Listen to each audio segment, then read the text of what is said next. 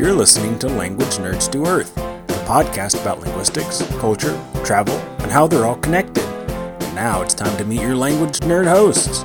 One in China, one in Spain. It's Patrice and Rachel. Hello, everyone. I'm Patrice. And I'm Rachel.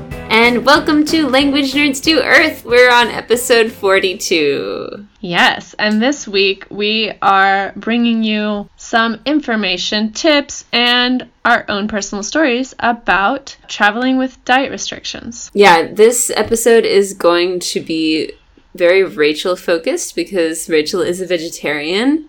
I also have some stories about diet restrictions, but Rachel is kind of the expert, so we're going to let her do a lot of the talking. So, what we're going to talk about is basically just a quick overview of who this might affect or be important for, some general guidelines and tips, and then we'll share some of our own experiences. Yeah, so before we get into it, we have an email from a listener, Alina, and she had a comment on our whistling episode. She had a fun fact about whistling in Russian and Ukrainian culture. So she says, it's considered rude to whistle inside someone's home and often will get you shushed or kicked out by the resident or owner of the dwelling. The superstition is that you are whistling the money away from that household and into your own pocket. Perhaps the phrase doesn't translate well, but basically it's like the whistler is wishing harm on the financial status of the household while hoping to perhaps prosper themselves. It has become more of a joke these days, although many still get upset at this behavior and have the better safe than sorry mentality. P.S. I tend to stop people from whistling in my home too, just in case. that is so cool. I really like that. Yes. It's so interesting. It's kind of like in our cultural superstitions episode, how Gary said in Scotland, his mom doesn't let people put new shoes on the table. Oh yeah, I had forgotten about that one. Yeah, and he says, you know, of course it's like a silly superstition, but I still wouldn't let somebody put new shoes on the table. I would take them off immediately if I saw that. Yeah. And that's like, do I really believe that knock on wood works? No, but I still do it just in case. Yes, definitely. I always knock on wood just in case. You never know. You never know so it's very similar. Thank you so much, Alina. That's really interesting. Yeah, we love to hear your takes on things. Yes, it's so cool. And any other information that you have to. We have some really interesting language news about the way children respond to our words. Yeah, I thought this was odd. It's a very small linguistical difference that actually has an impact on the way that children behaved. Mm hmm. So, this is from The Independent, and some researchers designed experiments in which participants from four to five years old were asked to either be helpers or to help. So, here, just to make sure you understand the difference, helper in this case, we're asking them to be helpers as in like an identity or to help as a verb. Mm-hmm. And it's a very subtle difference, but it had an impact on what the children did in the experiment. Yeah, so basically, those who were asked to be helpers were more likely to be stopped by small setbacks. So, like if a box spilled or something like that, they were less likely to continue than those who were asked to help. Mm-hmm. Helpers, they stopped sooner, like you said, and they also helped less in situations that were more challenging and that didn't benefit themselves. But yeah. when students were asked to help, they were just as likely to help in a situation that would benefit a researcher as in a situation that would benefit themselves. Yeah. Isn't that interesting? Yeah. That a, was really surprising. It's a really cool blend between psychology and linguistic choices that seem very subtle and seem like they would be insignificant. Yeah, I'm trying to think about the implications that this might have on adults as well. Mm-hmm. I mean, in my teacher education program, we've learned about a growth versus a fixed mindset. So, people who are in a fixed mindset, they have an idea that they have a certain number of abilities, and then outside of those abilities or interests, like they can't do anything. Hmm. And then a growth mindset is one that's more open to growing. And students who are told, hey, you did really well on this, you must be very smart, are less likely to try things that challenge them Oh. than students who say, hey, you did really well at this, you must have tried really hard. Those students are more likely to accept more challenges. Oh, that's interesting. And that is kind of the same here. Like helper is more of an identity, like smart is an identity, Mm-hmm. whereas trying hard is an action, and so is helping. Yeah, Huh, exactly. Yeah. that's cool. Huh. Yeah. I feel the same way a little bit about language learning, you know? How so? So, my Spanish and my German are pretty good. I'm learning Chinese, and I've learned some Korean before. And people have said, "Wow, you must be really good at learning a language. That just might must be your thing." And maybe it is my thing, but that doesn't mean that like I just expect it to fall on me to happen to me, you know? Right. Like, I put a lot of work into learning a language, and I don't really think of myself as like being necessarily good at it. I just think of myself as interested in it, and as a result, I spend a lot of time with it, and I'm rewarded by spending a lot of time with it with improved language skills, and it's like a a feedback loop. Ah, Like I try harder, I get rewarded, and I'm motivated to continue working at it. You know? cool. Yeah, that makes sense. Yeah. It's not like your identity that, oh, I'm good at languages, so I don't have to work. Right, exactly. Can you think of it in a way that applies to your life? Well, uh, kind of a similar thing. People often say, like, oh, you're a good singer. Or, for example, I can't sing, I could never sing opera or something like that. And it's like, oh, well, wow, how can you do that? Because I worked really hard. yeah. it's not that I just woke, I was born singing opera. Right. Like Yeah. it was many years of work, and I don't consider that I'm a good singer, therefore I can sing opera. You know, Exactly. there are lots of people who are great singers who can't. Mm, It's a skill that you have to hone. yeah. That's so true.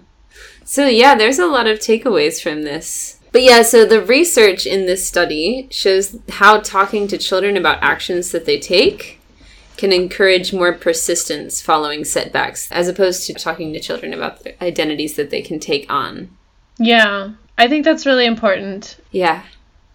Yeah, like gender differences. Telling a girl, oh, you're so pretty. It's just something that's natural about you. hmm And valuing that. And whereas a boy might be valued for being smart. Mm-hmm. Yeah, that seems to be related because it causes all these internal identities and internal drives that Yeah. are different uh, by gender. Yes.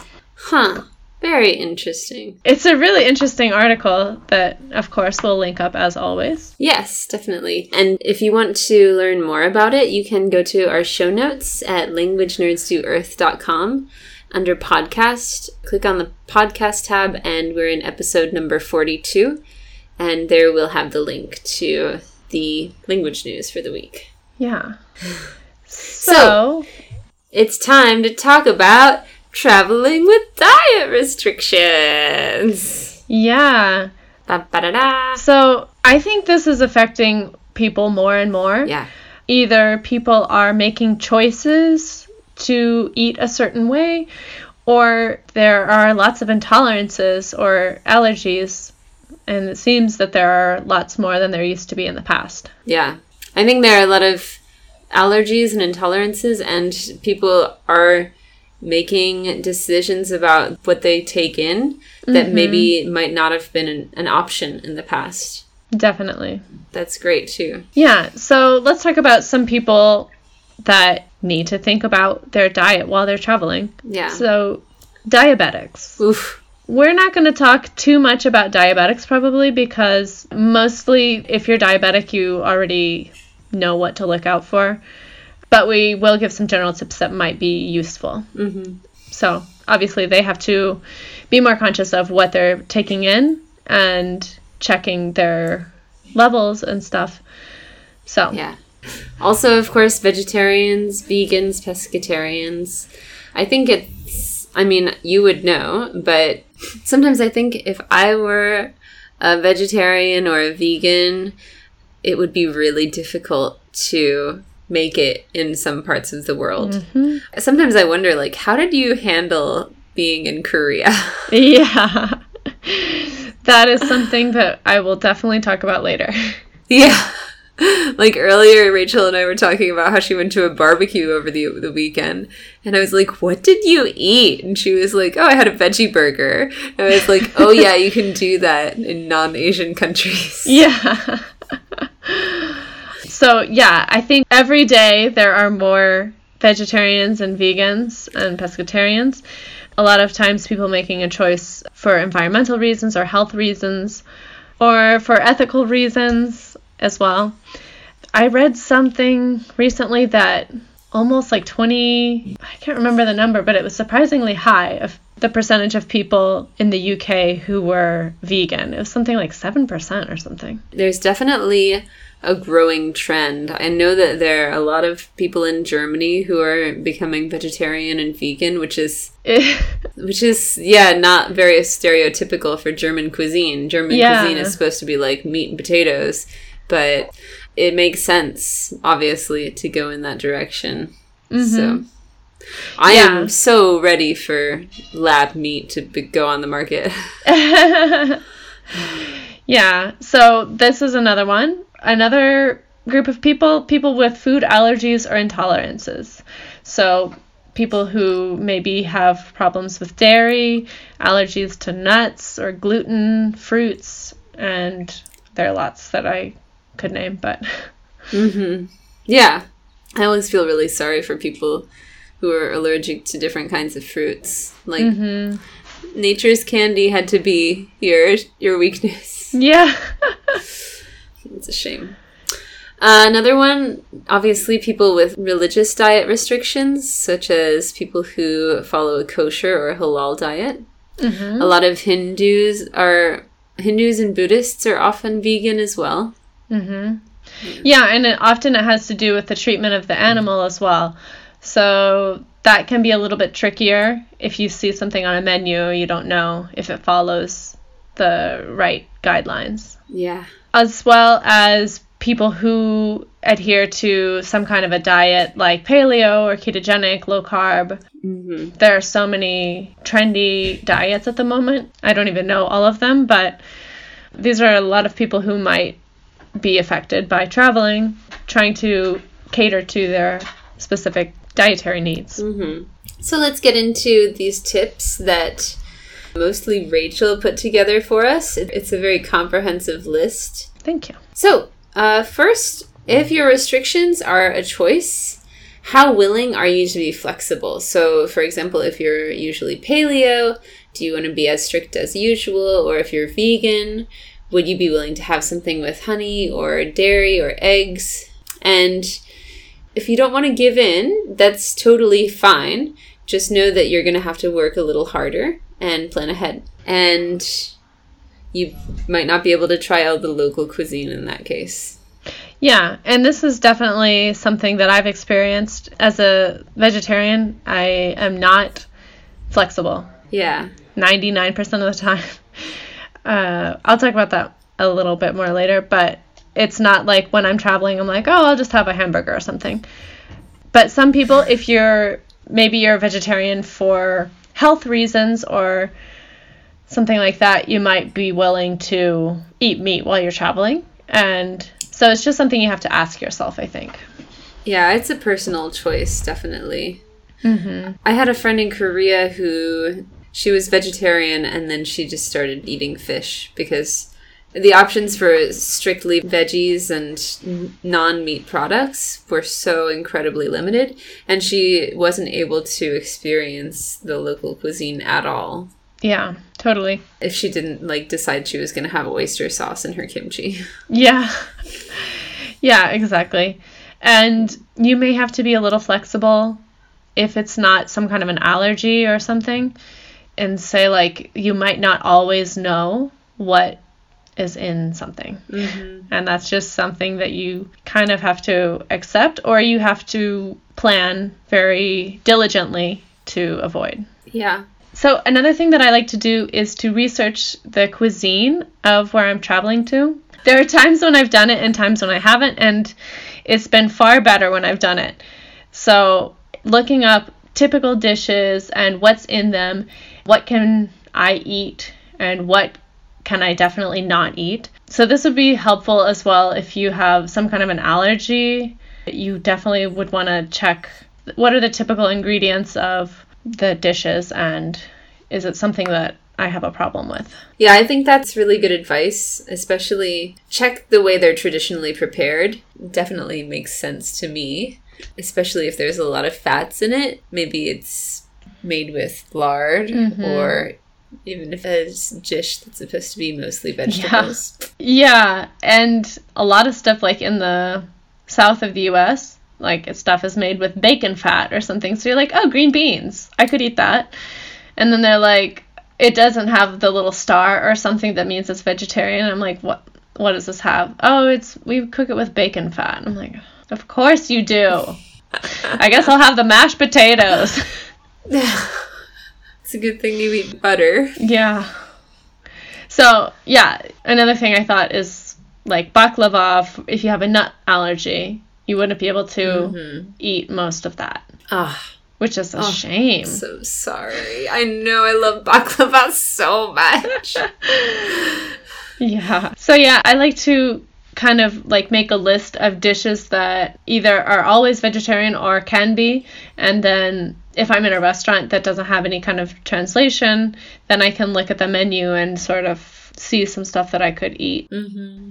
as well as like make a list on like a sheet of paper that you can carry around with you of words of things that you don't eat like nuts or tomatoes or something like that. Or you can also write phrases in the language of the place that you are like i'm a vegetarian or i'm allergic to tomatoes and i will die if i eat them yeah. or does this have pork if you don't eat pork Yeah. so Yeah, one thing I was reading by a woman who's a raw vegan online, she's done a lot of traveling, and she said, you know, talk to the server, but if you can, talk to the chef. Mm-hmm. It's little extreme, and there probably aren't a lot of situations where you can have access to the chef of a restaurant, yeah but in some places, it's an option. So it never hurts to ask. Yeah, and I would guess with something like raw vegan, that is something that you would probably need more of a chef's knowledge. Yeah. Yeah, definitely. But it, like, if there's nuts in something and they're very small, and mm-hmm. if a server doesn't have a lot of experience, you don't know how long that server has been working at that restaurant. So mm-hmm. That's why I would, I might add that if I, I will die if I eat them, just because then Yeah. they might check, you know. yeah, or I'm highly allergic to something, you know. right. Yeah. Uh, okay, I'll be back. I'll go check. Yeah. So, another tip we have is look online ahead of time for restaurants that cater to your needs. Check out their locations and menu and prices, and even pick a meal to eat there beforehand. Thank goodness we live in the age of information. So, I pretty much anywhere you go, you can find somebody who's been to that place with your dietary restrictions. Yeah, totally. And I think this is especially relevant for halal, vegetarian, vegan, kosher, maybe, mm-hmm. because those are communities that tend to have restaurants for, like, I don't know, if you have a celery allergy, like, there's probably not going to be a restaurant for that. But. I mean, there might be a paleo restaurant depending on where you go. I don't know Yeah, if it's very trendy. not in Asia. Yeah. I haven't seen them here either, but maybe if it's Yeah. a very trendy place or something where people eat a lot of paleo, or Yeah. you know what I mean. Um, Right. So, yeah, but there are often halal restaurants or vegan restaurants where you can be sure that you're safe. Exactly. Actually, there are a lot of halal restaurants in Shenzhen. Really? Yeah. There's a Muslim minority, the Uyghur population from the east, Okay. the eastern part of China, and a lot of them migrate to Shenzhen. And um, I mean, it's not on every corner, but it's they have really good food, Mm-hmm. and you can recognize them by their little halal symbol, and um, it's like some of the best food in Shenzhen. Oh, okay. That's cool. In Madrid, there are quite a few as well. There's Oh, that's cool. there are a lot of um, Pakistani immigrants, Ah. and so they have halal restaurants in a lot of places. I would think like also Northern Africa. Yeah, true as well. That's cool. Yeah. So another thing you might consider is looking for markets or grocery stores in the locations that you're going, and that can be kind of your last resort. Yeah. You can also buy stuff to prepare at your Airbnb if you have a place to cook or something like that. Mm-hmm. I've done that, and it's a really cheap way to travel as well, so it can be a good option. Definitely. Actually, whenever I go to a new place, the grocery store is like one of the first places that I want to check out just to see how people eat differently from what I'm used to. Yeah, totally. It's always different, isn't it? Yeah, there are always like things that are really cheap that you would never think to buy in other places that are like super commonplace. Mm-hmm. Or like very weird snacks. Yeah. Uh, Yeah, there's one in Spain. Like, you know, Lay's chips always have different flavors depending on the country. yeah. And in Spain, they have like jamon, which sounds disgusting to me, like ham, Spanish ham. Uh, yeah. And uh, my mom bought some while she was here that she didn't know what they were. She just saw. Oh no. she just she liked them but she just saw the olives on the cover and she bought them and then i tried some and i was like ugh what are these and she was like oh i really liked them and i was like i looked at the bag and they were olive and sardine and i was like ugh or no anchovy Oh. i was like that's disgusting Sounds extra salty. I mean, chips in general are already so salty. yeah the, and to add the two saltiest foods Yeah, that's really weird. but it's very they're very spanish things like anchovies and Yeah. olives True. Actually, I'm I'm not really into a lot of snacks here in Asia, but Seth, my husband, has found two snacks here that he like he he starts eating them and then he can't stop. So one is they're like shrimp crackers, but they're in the shape of french fries. Okay. They're like shrimp flavored. They're very popular in Asia. Ew. They they don't do much for me. They're I find them a little bland, but they're I think it's like the subtle flavor that keeps you going. maybe, and they're- it's like eating air, kind of like Cheeto texture. Uh huh. And then the other thing he eats a lot, which I've never seen outside of Asia as well, is like they're called broad beans. Don't know what that is. They're in the shape of like a kidney bean okay. and they're like fried and they're salty and brown. He's really into them too lately. Uh, but yeah, anyway, the point is grocery stores have really interesting things in them. yeah. that was quite a tangent we went on, but Yeah. it's Yeah. true. Um, another thing, especially for people who have had bad experiences in the past, I remember Rachel, one of your stories that you've told in our food episode was about how like you would go somewhere with people and they would be like, We're gonna go to this restaurant and you would be like, I can't eat anything there and they were like, Well you can have a salad. yeah. That's very typical. it's like a really boring salad. and um, but uh, one thing that I read a tip on this woman's raw vegan website, which we'll hook up in the show notes, is don't be afraid to BYO avocado and like mini seasonings, so that if you do end up with the boring salad, that you have to eat because you're in a place that doesn't have a lot of stuff in it. You can like spice up your life a little bit or bring like something along that you know you're to like. Mm-hmm. Yeah. That's a good idea that I've never considered.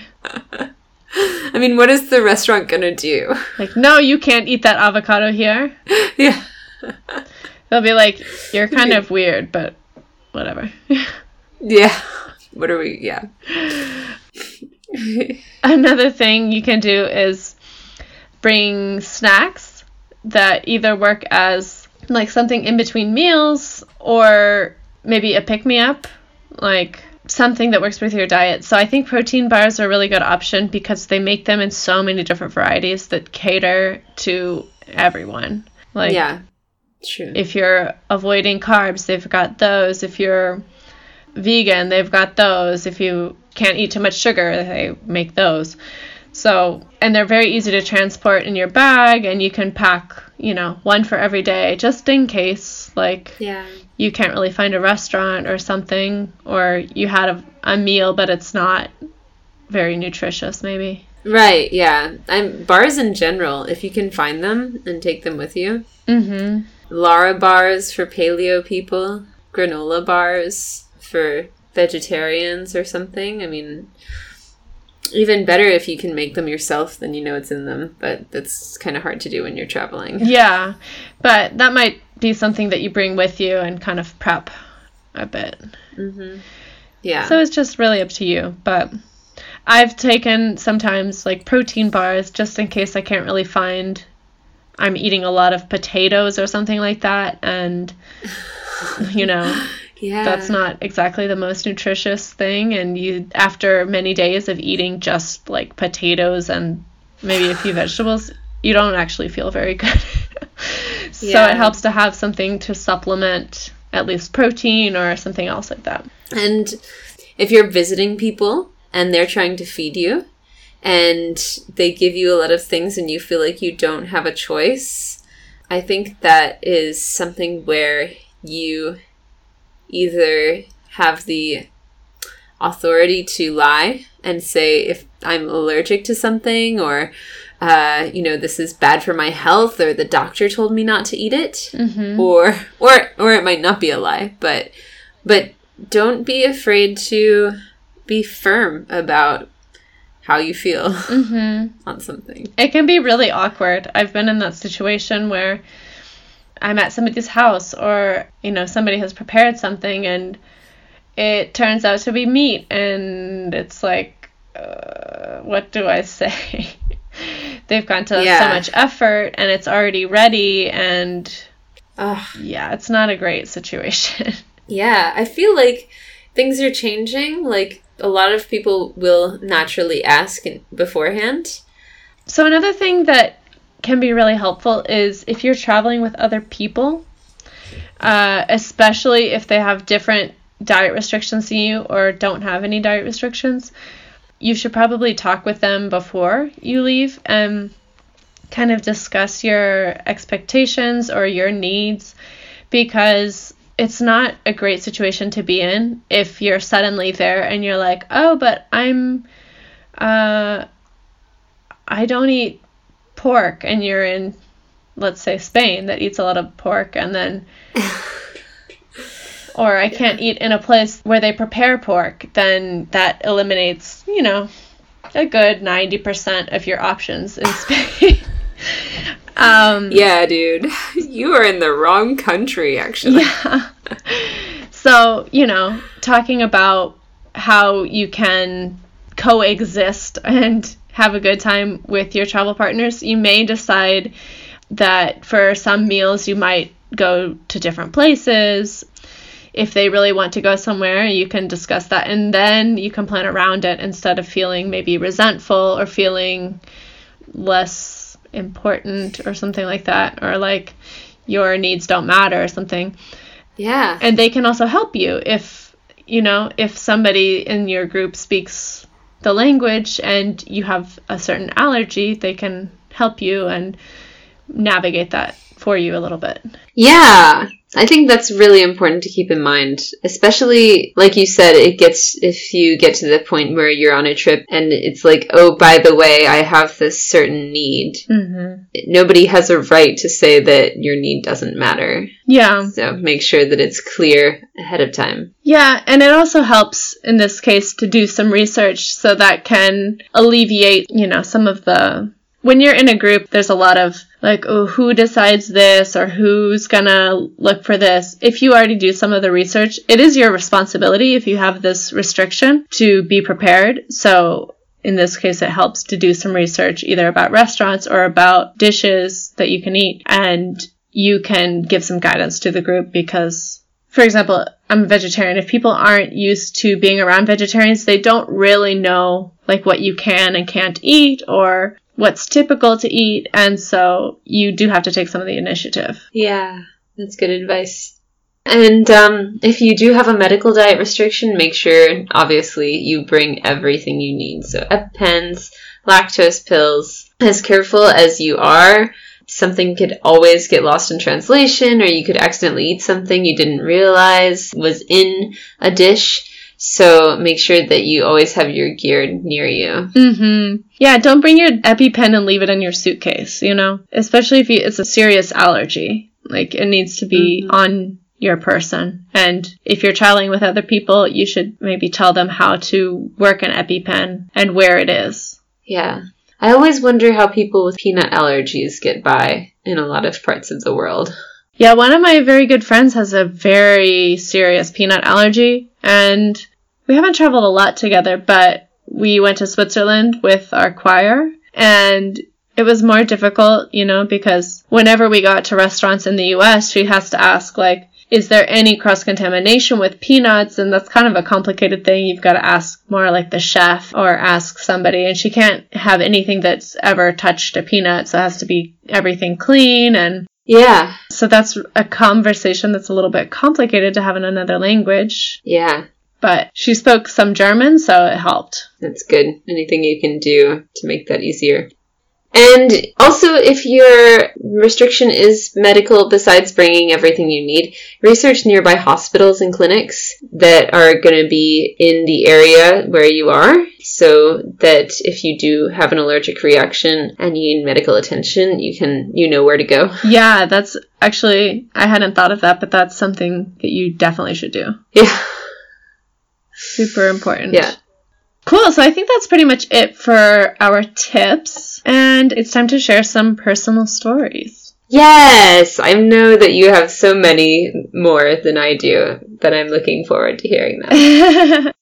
well, I'll start with kind of a two part comparison. So when I was in college, I went on two choir trips. One was to Russia and one was to the Balkans. And I think, you know, maybe Russia even more so, but both are have meat heavy cuisine. So the first one I went on was to Russia and it's a group trip and I don't know. I just didn't think about it. So I didn't really plan anything.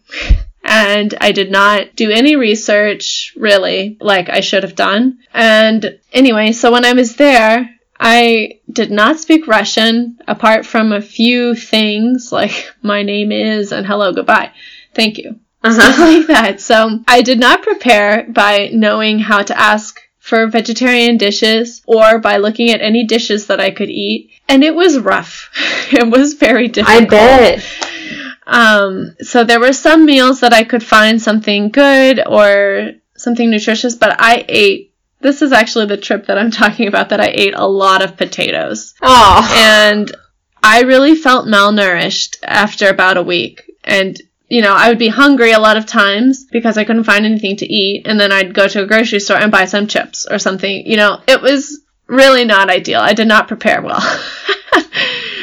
so that was probably one of the hardest places that I've traveled as far as like finding food and as well as they use a different alphabet which I did learn but still it didn't help me very much. Yeah, well, I'm sure that really can interfere with your enjoyment of the place as well. You know? Yeah. If you're constantly worried about what you're going to eat, it's hard to like take in the beauty of a church if you're especially and if you're malnourished. Yeah, I felt really hungry most like most of the time and kind of with low energy. So if you know that you're going to a meat heavy country and you're a vegetarian, look it up before because that was a really stupid thing for me to not have done. Yeah, you were pretty young though. Yeah, I was about 20. I had just turned 20. So it was maybe Yeah. like one of the first times that I had traveled, you know, by myself. Even though it wasn't even by myself, but we had a lot of freedom of choice for food and stuff. So I really should have prepared more. And the next time was two years later. And we went to the Balkans with my choir, and I was like, this will not be repeated. a lot of the countries also use Cyrillic, so I knew that I needed to look up each country, what I could eat and what I couldn't, and I brought some protein bars just in case, and it was Smart. much better. Good. They also eat more cheese and stuff that was easily recognizable as meat free, but it was overall easier. And the Balkans are Bulgaria, Croatia. Bosnia, Serbia. yeah. I still I still won't forget what you explained in our food episode about the cheese spread plate size thing that you talked about. Yeah. It sounds so good. And I had researched it before and I was so excited to try it and it was really easy to find that and I knew that I could eat it and it was delicious. So. It lived up to your expectations. It definitely did. That's so cool. what about you? Well, when I lived in Korea for about the last year that I was there, I was very strict paleo. Mm-hmm. And that's when I learned about like not being afraid when it came to telling like a server what I wanted, you know? Yeah. Like it usually it was like no, I don't want any rice. I mean like and everything in Korea comes with rice. And they thought like I was really really weird for not wanting any white rice. because I do think that people who have different ethnic backgrounds have different dietary needs. Yeah. Like recently I found that my body responds really well to like a lot of fatty foods and like leafy vegetables. mm-hmm. I don't really do paleo per se anymore, but I I try to keep bread and pasta and rice to a minimum. Yeah. And then I think in Korea people respond really well to like kimchi and soup and rice and rice and meat, but like a little bit of meat and a lot of fermented veggies and rice. Fermented food is good for everybody, but Mm-hmm. there was that and I think also saying, you know, I just want a burger and a salad on the side and I don't want any of the bread that comes on the burger. Right. that was that's always met with like strange looks and i think part of it is overcoming not only talking to the server but also the peer pressure when you're with a group of people who are like oh so you think you're better than me because you're not eating bread Yeah, definitely. You can definitely get some weird looks, especially if it's not something normal to be asked. yeah yeah i guess being vegetarian is a little bit no- more normal but i feel like people are still like ugh vegetarian like now we have to go out of our way you know Yeah, it depends where you are, but it can be that. Like in Korea, it was challenging for sure, to say the least. to say the least. I this was the time that I really had to be the most flexible hmm and just kind of accept that I wouldn't always know how something was prepared because I didn't speak Korean very well at all. And I couldn't always be with somebody who spoke good Korean and communicating the idea of vegetarianism to most servers was complicated. Yeah. Well, it's very rare in Asia. It, besides, like Buddhists, I Right. think you usually don't find people who avoid meat. Yeah, I was going to say, even though there is a Buddhist population there, they're surprisingly unfamiliar with the concept of vegetarianism. At least, you know, five years ago they were. Yeah. I don't know how it's changed since then, but there were some vegetarian restaurants, uh, like Loving Hut, and there were a few Buddhist restaurants that were vegetarian that I went to that were really good and amazing, and the food was very well prepared, and they did things in a Korean way that was not prepared with meat, which was really cool because those were some of the few times that I could really feel confident and order something outside of like bibimbap or something. Yeah. You visited me in Gwangju. Mm-hmm. Did I take you to the Buddhist ve- vegetarian buffet? I can't remember. I don't think I did. I feel like I don't even know if I knew that you were vegetarian at the time, but I feel like definitely always tell people in advance before you see them. Yeah. Because they might know a good place.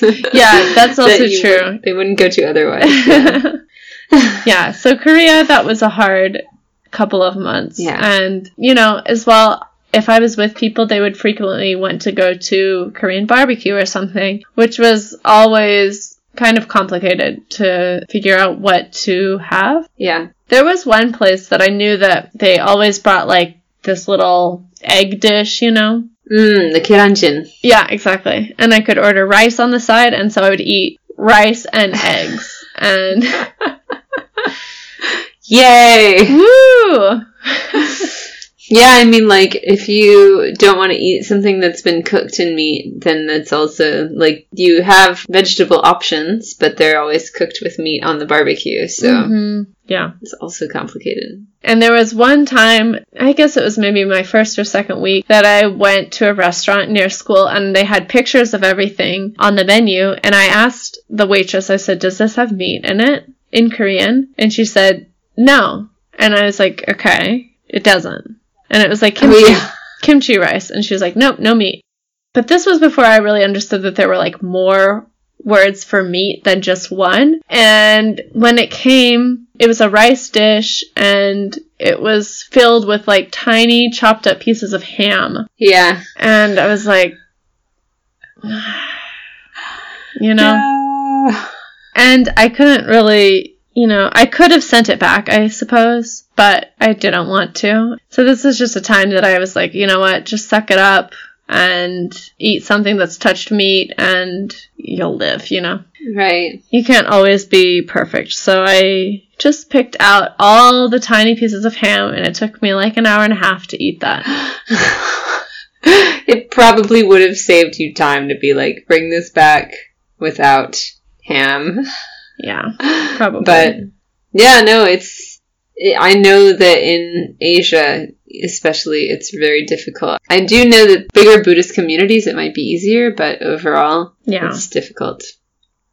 Another thing that I've done before is giving up alcohol and sugar for the month of January. And this is, I think, the best thing to do in this case when you're not eating those things is when it comes to sugar, making your own things happen, like with grocery stores. Mhm. Definitely.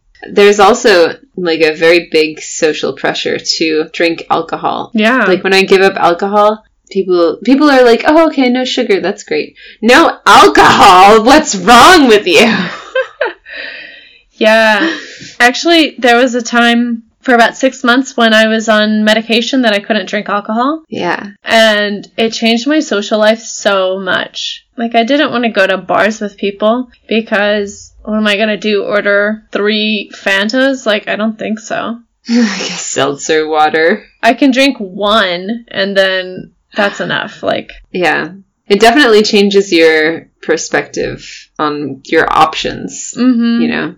And actually, um, in a lot of places in the Middle East, there isn't any alcohol consumption in public, at least. Yeah. And the result is that there's not much of a nightlife in these places. Yeah. Or it might be more shisha. Yeah, true.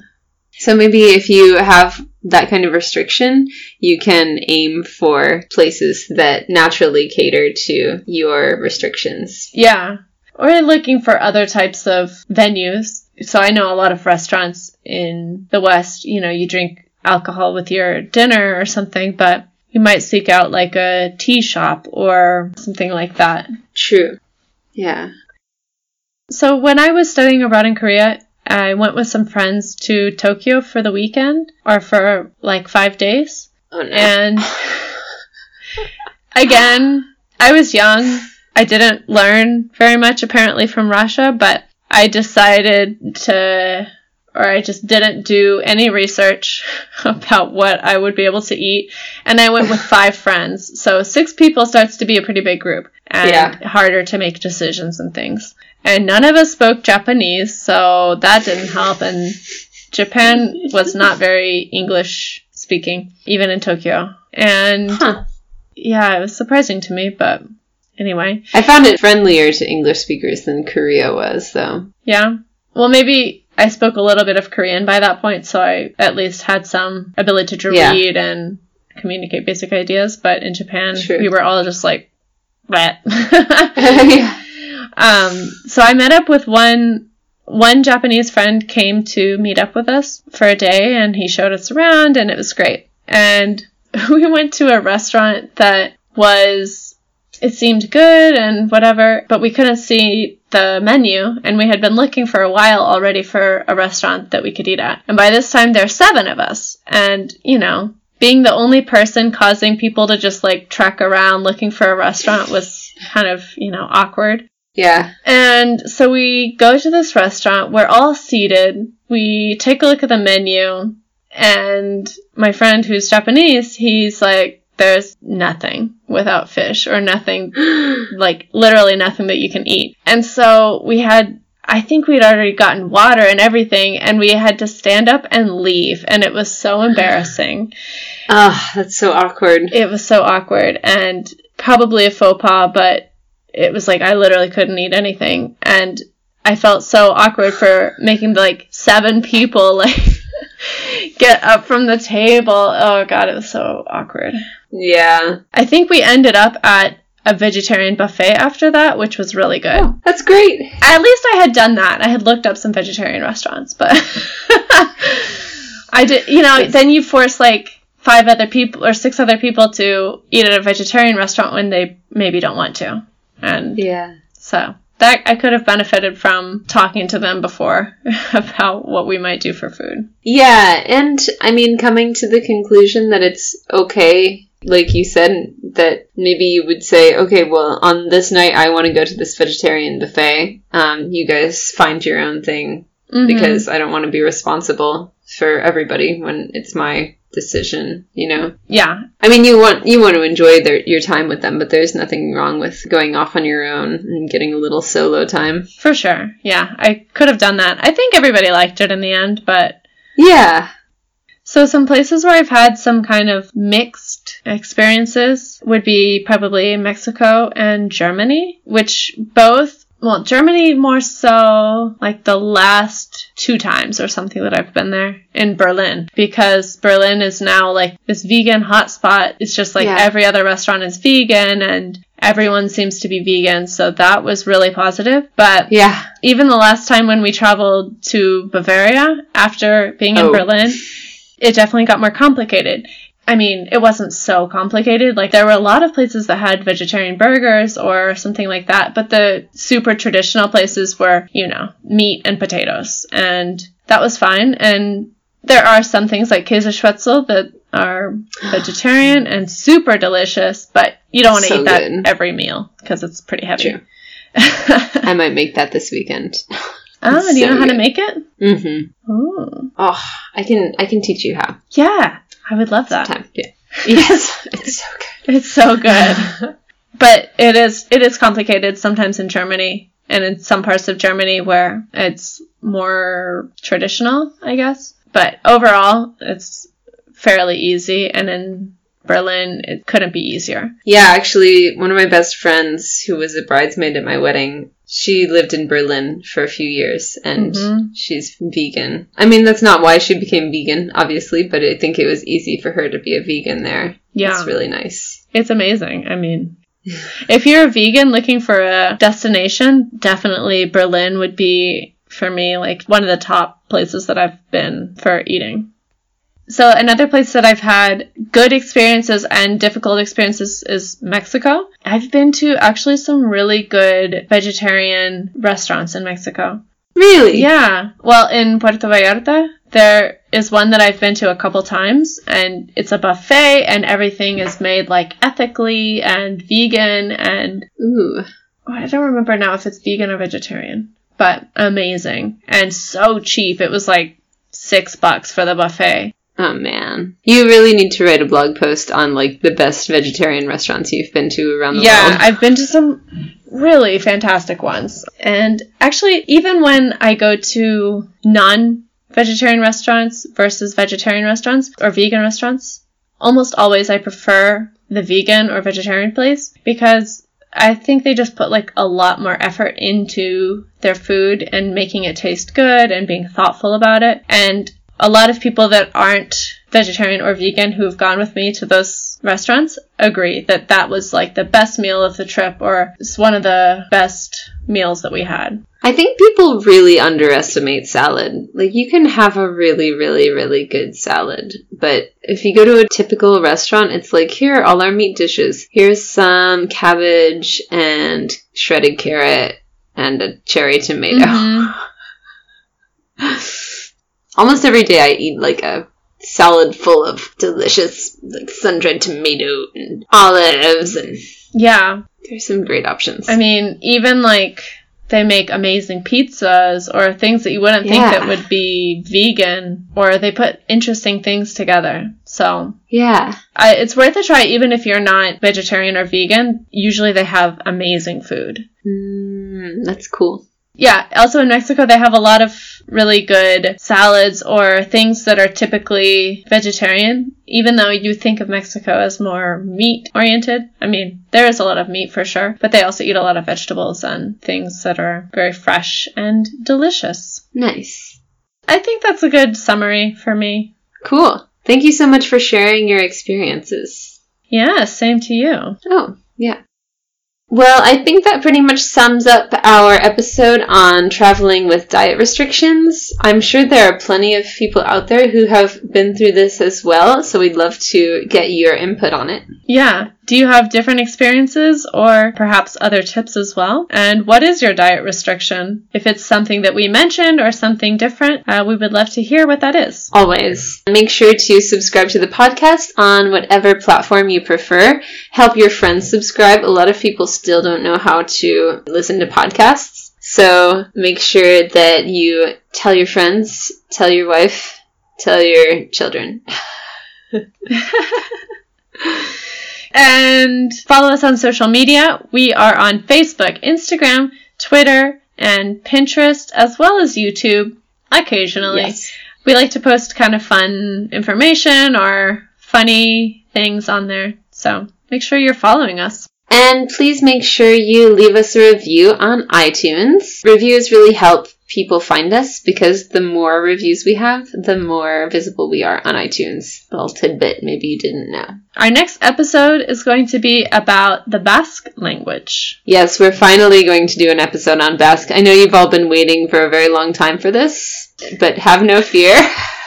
Yeah, we talk about it like every other episode or something like that, but yeah, we're finally gonna hunker down and do it. So stay tuned for that. And in the meantime, enjoy your week, everybody. yeah, thanks for listening. See you next time. Bye. Bye. Oh no. Yellow. I think I lost ya. Welcome to Verizon Wireless. The number you have called is no longer in service. What the fuck? Oh, that's very weird. I wonder if it's like my super old phone